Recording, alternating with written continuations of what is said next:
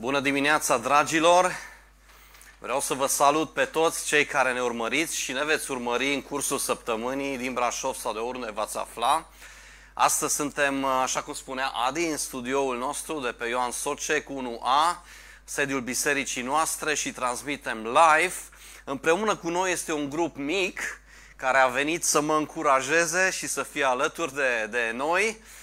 Um, în perioada asta începem, am început prin Harul lui Dumnezeu trei grupuri noi și asta este fain. Ok, o să ajungem la Cuvântul lui Dumnezeu. Astăzi am o temă, cred eu, foarte interesantă și foarte rar uh, predicată în uh, ceea ce privește uh, sfera asta creștină. O să vorbesc despre cele 10 porunci. Wow! Cele 10 porunci. Uh, unii dintre voi veți spune, poate vine Crăciunul, Dani, imediat. Așa este, dacă mă uit pe geam afară, nu văd uh, niciun pic de zăpadă. De obicei era atmosferă extraordinară de basm la Brașov, feerică, cu multă zăpadă. Astăzi, uh, din păcate, nu avem deloc. Am înțeles că, în schimb, în țară este zăpadă, dar nu la noi la munte. Uh, vine Crăciunul și ce legătură au cele 10 porunci cu această sărbătoare mare a noastră, a creștinilor? Unii poate vă gândiți, măi, n-am auzit niciodată o predică despre cele 10 porunci. Uh, niciodată n-am, sau foarte rar am auzit pe cineva abordând acest subiect. Nu, astăzi vom vorbi despre uh, cele 10 porunci.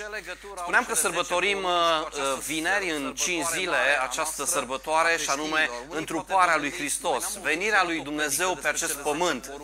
Faptul că Dumnezeu s-a îndurat de noi și a găsit de cuvință să vină și să ne viziteze, dar poate vă întrebați de ce s-a coborât Dumnezeul viu și adevărat, Creatorul cerului și pământului, pe acest pământ? De ce a venit El?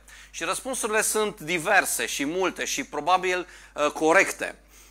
Dumnezeu, Iisus Hristos, a venit pe acest pământ să ne-l descopere pe Tatăl. A venit pe acest pământ să ne arate calea, El fiind calea, adevărul și viața.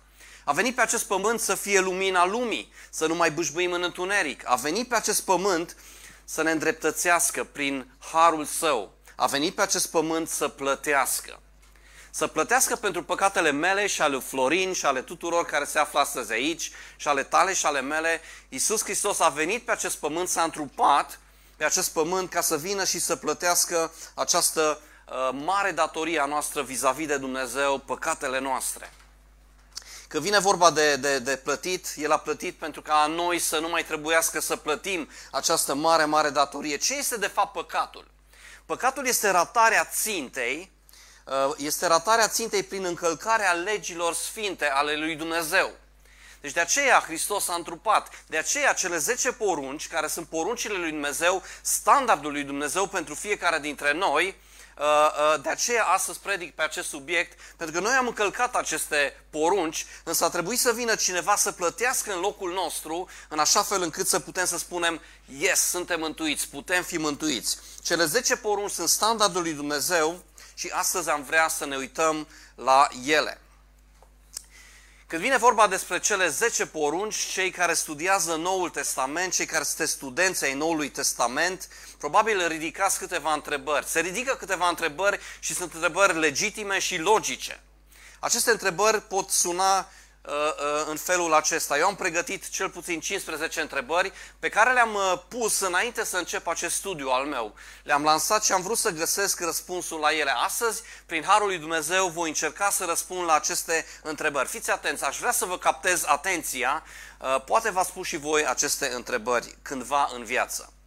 Mai este valabilă legea pentru credinciosul Noului Testament? Dacă da, toată legea sau o parte din lege. Și care? Cine stabilește care legi sunt astăzi valabile și care nu? Putem să facem asta într-un mod arbitrar, fiecare dintre noi? Trebuie noi să ținem legea? Mai suntem sub lege, să citesc pe Pavel care introduce această sintagmă? Cum s-a raportat Isus la lege? Ce a vorbit el despre lege, ce a predicat el despre lege, cum s-a raportat apostolul Pavel, rabinul Pavel și mai apoi marele învățător Pavel la acest subiect, legile lui Dumnezeu. Ce a scris el despre aceste legi? Este interesant să ne uităm.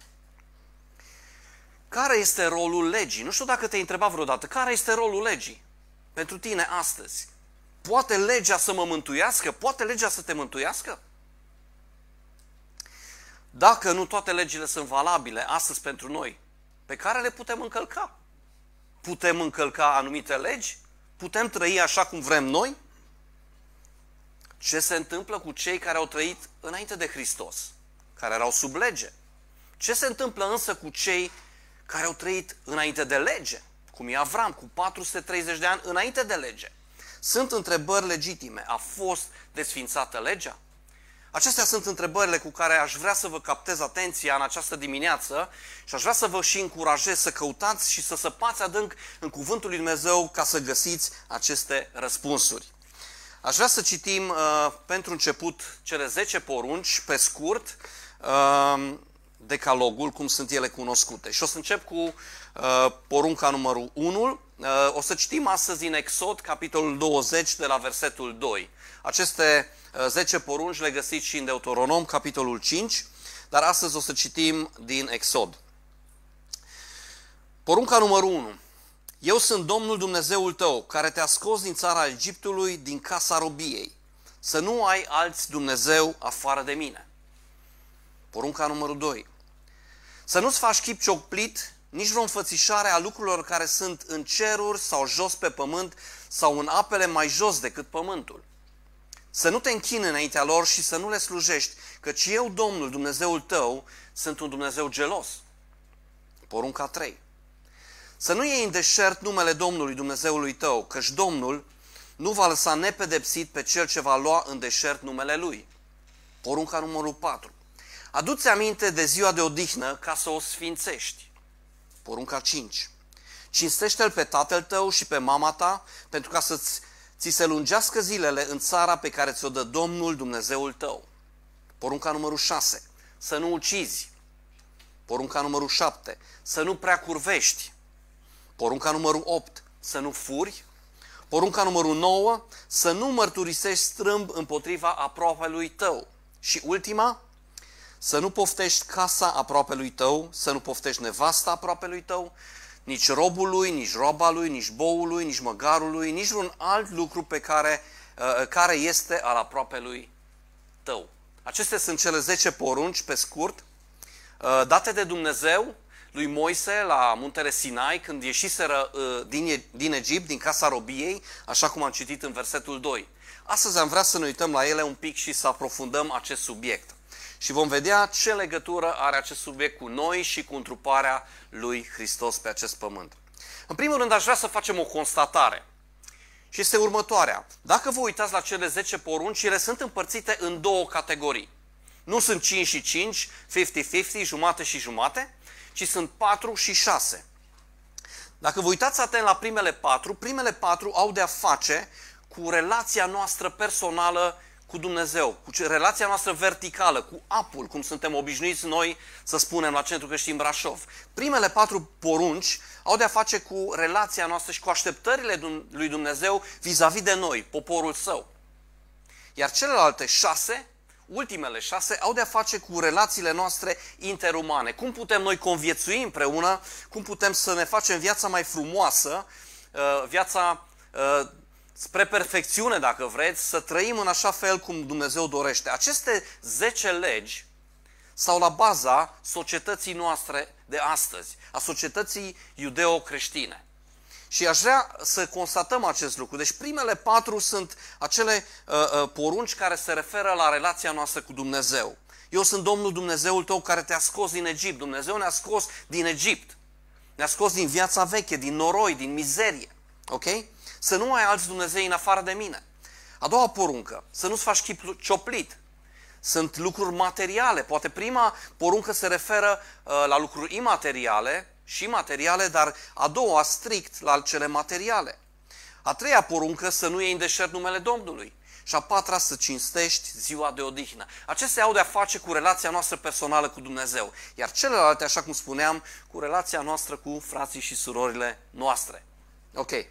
Prima întrebare pe care aș vrea să o lansez în această dimineață este ce a afirmat Isus vis-a-vis de lege. Și pentru asta o să citim un pasaj din Matei și o să vă invit să deschideți în Matei, capitolul 22, de la versetul 35 um, o să citim.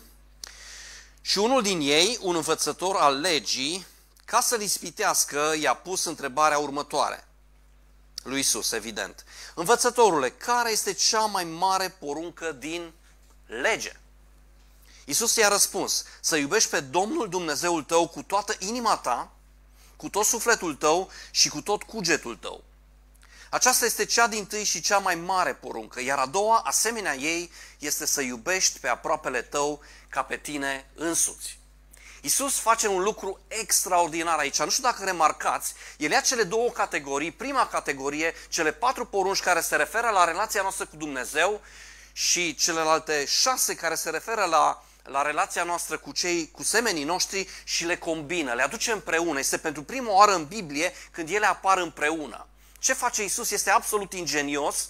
Nu știu dacă uh, știți, dar sunt foarte multe versete în Vechiul Testament care vorbesc despre a-L iubi pe Dumnezeu, inclusiv acesta pe care l-am citit acum, Exod, cap, uh, capitolul 20, versetul 2. Iubește-L pe Domnul Dumnezeul tău. El ia aceste porunci și de asemenea găsiți în Levitic o carte puțin răsfoită de creștini, uh, poate cel mai puțin răsfoită de creștini, Levitic, capitolul 19, versetul 18 spune următorul lucru să iubești pe aproapele tău ca pe tine însus. Ce face Isus aici este că ia aceste porunci și le pune împreună și spune aceasta este porunca lui Dumnezeu. În toate aceste uh, afirmații pe care le fac acum sunt cuprinse legea și prorocii. Ce a mai zis Isus vis-a-vis de, de, de lege? Aș vrea să citim din uh, Matei, capitolul 5, versetul 17 și 18. Fiți atenți aici, un, un, un lucru foarte interesant, nu știu dacă l-ați remarcat vreodată. Iisus spune aici să nu credeți că am venit să stric legea sau să o desfințez. Iisus nu a venit să desfințeze legea. Wow!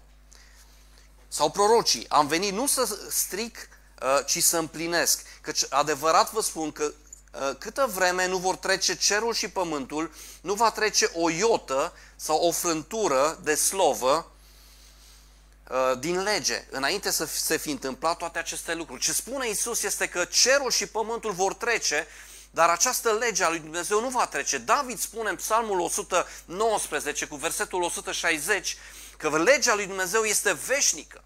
Wow! Legea lui Dumnezeu este veșnică. Isus a zis, eu n-am venit să o desfințez, am venit să o împlinesc. De ce?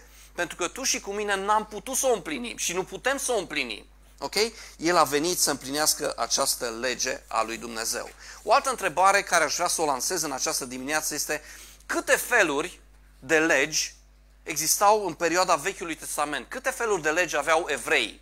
Nu știu dacă v-ați pus această întrebare. Teologii au încercat să le pună pe categorii ca să ne dăm seama care au fost valabile doar pentru evrei, strict pentru poporul ales al lui Dumnezeu, care sunt valabile pentru toată lumea. Sunt trei categorii mari și late. Nu o să intru foarte mult în detalii astăzi, cel puțin nu în ultima, dar aș spune că prima categorie este legea morală. Aveau trei categorii. Prima categorie este legea morală. Uh, și la bază sunt cele 10 porunci. Această lege morală are de-a face cu dreptatea lui Dumnezeu și cu judecata lui Dumnezeu. Are de-a face cu standardele morale a lui Dumnezeu, are de-a face cu sfințenia lui Dumnezeu, cu natura sfântă a lui Dumnezeu și cu păcătoșenia noastră. Aceste legi morale promovează bunăstarea, dacă vreți, celor care sunt ascultători de Dumnezeu. Sunt multe valori morale de bun simț, am spune noi astăzi. Aceasta este legea morală. Subiectele uh, abordate de această lege morală sunt următoarele. Dreptate, conduită, conduită sexuală, respect. Când vine vorba de legea morală, despre aceste subiecte vorbim. A doua categorie este legea ceremonială. Această lege ceremonială se referă la asta drept, asta curat înaintea lui Dumnezeu, fără pată. Pentru asta trebuiau să facă evreii o grămadă de lucruri, să aducă jertfe uh, anuale, să aducă sacrificii, tot felul de ceremonii, tot felul de sărbări și festivaluri pe care uh, uh, le țineau ei în amintirea lucrărilor mari pe care Dumnezeu le-a făcut pentru ei ca națiune. Aceste festivaluri îi deosebeau pe ei de celelalte națiuni din jurul lor. Ok? Subiectele abordate în această lege ceremonială au de-a face cu dieta, au de-a face cu îmbrăcămintea, cu jertfele, cu sabatul, cu circumcizia, cu întâi născuți, cu menstruația și tot ce vreți voi. Au de-a face cu templul, au de-a face cu cortul întâlnirii și cu ritualuri. Ok? Iar a treia categorie este legea civilă, legea juridică. Da? Astăzi nu o să insist asupra ei, dar erau tot felul de legi de genul. Dacă ai săpat o groapă și măgarul vecinului tău a căzut în ea, ce trebuie să faci? Dacă vita vecinului tău te-a lovit, ți-a pricinuit o pagubă, ce trebuie să faci? De subiecte de la crimă până la furt, Asta ar fi subiectele care țin de legea civilă judiciară. Ok? Și uh, așa cum am spus, teologii le-au împărțit în aceste trei categorii care uh, uh, ne ajută în, să înțelegem mai departe care este treaba cu poruncile și în mod special cu cele 10 porunci. Acum aș vrea să răspundem la o altă întrebare, și anume, care este rolul legii? V-ați gândit vreodată care este rolul legii? Poate ea să ne mântuiască? Și răspunsul este categoric nu. Legea nu ne poate mântui oricât de mult am încercat. Și aș vrea să aduc uh, ca argument exemplul lui Avram. Așa cum spuneam, Avram a trăit cu 430 de ani înaintea legii. El nu avea legea, nu avea cum să fie mântuit prin lege. Și Dumnezeu totuși spune despre el, afirmă despre el, Avram l-a crezut pe Dumnezeu și aceasta i s-a socotit neprihănire. El a fost neprihănit, drept, curat înaintea lui Dumnezeu, nu prin lege, ci prin credință. Wow! Și o altă promisiune care a primit-o, el zice, toate națiunile vor fi binecuvântate în tine. Toate națiunile vor fi binecuvântate. Toți aceia din toate națiunile care își vor pune încrederea în mine, așa cum tu ți-ai pus-o Avram în mine, vor fi binecuvântate. Wow! Înainte să vină legea, exista această posibilitate de a fi neprihănit înaintea lui Dumnezeu prin credință. Atunci, care este rolul acestei legi? Dumnezeu vrea să-și formeze, ok, un popor din toate națiunile, un popor care să se încreadă în el, așa cum s-a încrezut Avram, dar care este atunci rolul legii? Și Pavel scrie foarte multe în Romani, capitolul 2, 3, 4, până în capitolul 8, în mod special găsiți și în Galateni, capitolele 2, 3, 4 și 5, găsiți foarte multe informații vis-a-vis de rolul legii. Și astăzi o să citesc câteva. Dați-mi voi să mă uit uh, în Galateni. Deschideți împreună cu mine în Galateni, capitolul 5, versetul 25. După ce a venit credința, adică după Hristos, haideți să citim de la 23. Înainte de venirea credinței de Hristos, noi eram sub paza legii. Da? închiși pentru credința care trebuia să fie descoperită. Astfel, legea ne-a fost un îndrumător. Asta a fost legea pentru noi. Spre Hristos. Ca să fim socotiți neprihăniți prin credință. După cum a venit credința, nu mai este, uh, după ce a venit credința, mă scuzați, nu mai suntem sub îndrumătorul acesta. Wow! Căci toți sunteți fii ai lui Dumnezeu prin credința în Isus Hristos. Care a fost rolul legii, spune Pavel în Galateni? Le scrie aici, rolul legii a fost acesta, să fie un îndrumător. Calvin are trei puncte în teologia lui sistematică despre rolul legii și el spune așa, legea a fost dată în primul rând să fie o oglindă. Te uiți în oglindă dimineața și te trezești și zici, oh, nu arăt prea bine. Sau ai fost pe șantier, sau ai lucrat în grădină și ești murdar pe față, ai zugrăvit. Și te uiți în oglindă și îți dai seama, wow, sunt murdar. Acesta este rolul legii. Și dacă vreți ilustrația, o putem duce mai departe. Ce faci dimineața sau când ești murdar pe față? Majoritatea dintre noi deschidem robinetul și ne spălăm pe față. Am putea să ne uităm la, la Harul lui Hristos ca acest robinet care ne spală. Oglinda ne arată doar că suntem păcătoși, însă Harul lui Hristos este cel care ne curățește. Noi suntem sub Harul lui Hristos, așa cum uh, uh spune Pavel. Care este rolul legii încă? Putem citi de asemenea în Roman, capitolul 2. Poate ne ajută. Căci înaintea lui Dumnezeu nu se are în vedere fața omului. Adică Pavel vorbește aici despre evrei și despre neevrei. Înaintea lui Dumnezeu nu se are în vedere fața omului. Toți cei care au păcătuit fără lege vor pieri fără lege. Toți cei care nu au avut o lege, spune aici Pavel, vor pieri fără lege. Și toți cei au păcătuit având o lege, vor fi judecați după lege. Foarte interesant. Le spune evreilor, măi, dacă ați avut o lege, voi veți fi judecați după lege. Versetul 14. Când neamurile, măcar că n-au lege, fac din fire lucrurile legii, prin aceasta ei care nu au o lege, își sunt singuri lege, ei, și ei dovedesc că lucrarea legii este scrisă în inimile lor. Fiindcă despre lucrarea aceasta mărturisește cugetul, conștiința, adică cugetul lor și gândurile lor care sau se învinovățesc sau se dezvinovățesc între ele. Ce spune Pavel aici bisericii din Roma? Cei care n-au lege vor fi judecați după o lege pe care Dumnezeu a pus-o în inima lor. O lege sfântă a lui Dumnezeu. O lege care uh, este conștiința care Dumnezeu a pus-o în fiecare dintre noi. Cei care au lege vor fi judecați după lege. Ok, dar ce înseamnă asta pentru noi creștini atunci? Suntem noi sub lege? E o întrebare foarte bună. Mulțumesc că ați spus-o.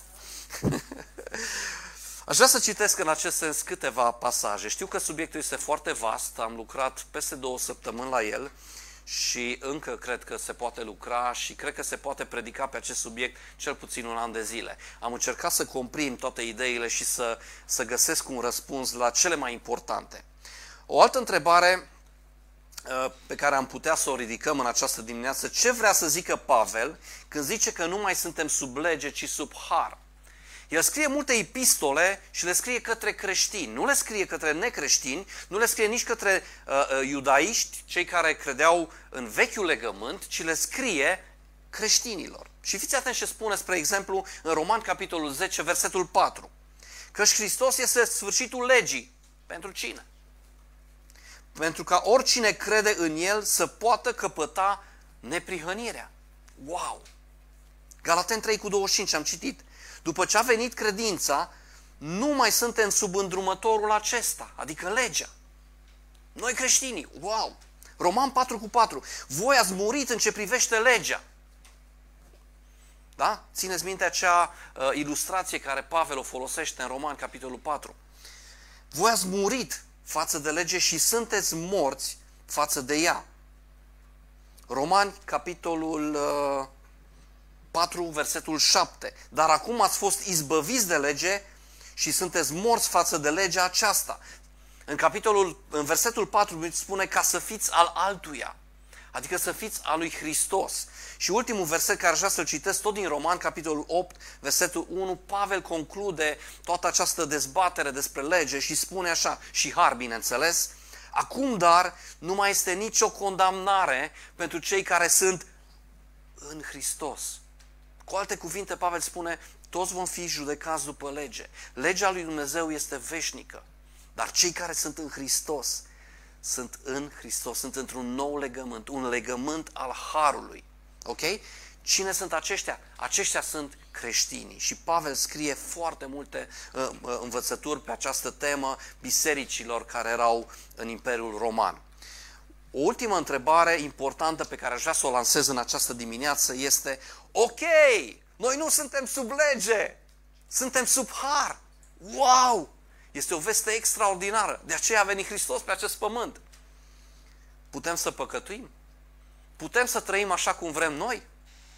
Sau care sunt acele păcate pe care le putem face acum? Că doar suntem sub, lege, eh, suntem sub har, mă scuzați, nu mai suntem sub lege.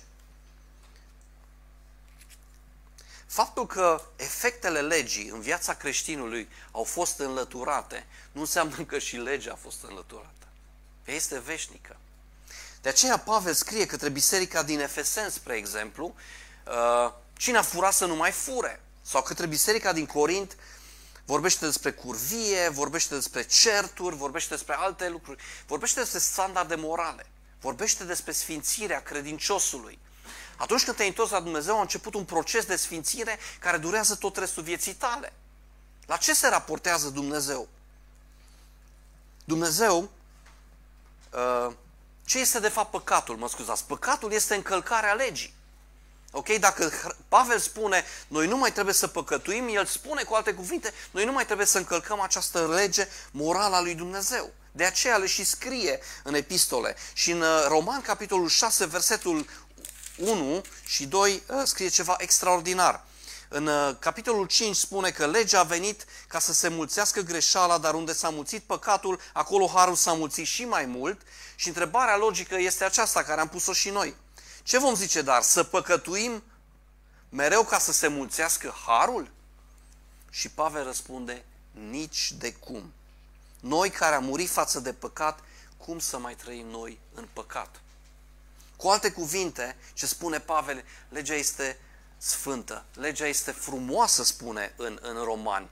Legea mi-a fost dată să, să fiu un îndrumător. Legea este veșnică. Dar noi care suntem ai lui Hristos, noi nu mai suntem sub lege. Și asta nu înseamnă că nu trebuie să uh, uh, că, că, trebuie, că putem să păcătuim liber acum, înseamnă nu, înseamnă că trebuie să trăim așa cum dorește Dumnezeu. Acasă mi-am făcut un tabel foarte fain cu cele 10 porunci uh, și uh, am căutat în Noul Testament să văd dacă există cumva corespondent, verset corespondent cu fiecare din aceste uh, Uh, porunci și am găsit la fiecare, la absolut fiecare din cele 10 porunci, am găsit imperative în Noul Testament adresate fie de, de Pavel, fie de Petru, fie de alții care vorbesc despre necesitatea noastră, despre uh, nevoia noastră de a trăi o viață sfântă. Ok? Așa că aș vrea să concluzionez în această dimineață, aș vrea să spun următorul lucru. Faptul că Isus Hristos a venit pe acest pământ este cea mai bună veste. El s-a întrupat pe acest pământ și a venit și a trăit o viață sfântă ca să ne răscumpere pe noi de, din păcat. El a plătit în locul nostru, asta este vestea bună de Crăciun, a plătit în locul nostru ca noi să nu mai fim sub lege. Ok? Ca să fim sub har. Noi suntem sub legea lui Hristos, o lege a harului. Și asta este vestea extraordinară. Asta nu înseamnă că putem să ne apucăm să păcătuim, asta înseamnă că cu frică de Dumnezeu dorim să-L iubim pe Dumnezeu și să fim plăcuți Lui, cele patru porunci, și plăcuți celor din jur, tot Lui, dar și trăind în pace cu cei din jurul nostru. Aceasta este o scurtă predică despre cele 10 porunci. Sper că v-a adus lumină, sper că v-a încurajat și în același timp că a pus în voi o dorință de a trăi după standardele lui Dumnezeu, de a căuta sfințirea, de, a că, de a-L căuta pe Dumnezeu și astfel să ducem o viață plăcută Lui. Dați-mi voie la sfârșit să mă mai rog, o să rog echipa de laudă să vină, uh, să se pregătească pentru că vom încheia această slujbă cu un ultim cântec. Aș vrea să mă rog pentru noi toți. Tată, îți mulțumim că Tu nu ne-ai lăsat în beznă, Îți mulțumim, Doamne, că lucrurile sunt clare, Doamne. Îți mulțumim că Tu ai devenit blestem pentru că ai atârnat pe cruce și cuvântul Tău spune că blestemat este oricine ce, care atârnă pe cruce. Tu ai devenit uh, împlinirea uh, poruncilor lui Dumnezeu. Tu ai plătit pentru păcatele noastre ca noi să fim sub har. Îți mulțumim în această dimineață, Doamne, că Tu te-ai întrupat pe acest pământ și ne-ai dat posibilitatea să-L cunoaștem pe Dumnezeu și să fim mântuiți prin credința în Iisus Hristos, prin harul Tău, în numele Lui Iisus Hristos. Vreau să mă rog să binectez toate familiile, pe fiecare care este acasă, fie că aveți familie sau sunteți singuri, fie că această perioadă a Crăciunului să vă găsească sănătoși, această perioadă a Crăciunului să vă îndrepte din nou privirile spre Hristosul viu și adevărat, fie că această perioadă să vă aducă împreună cu prieteni și cu familie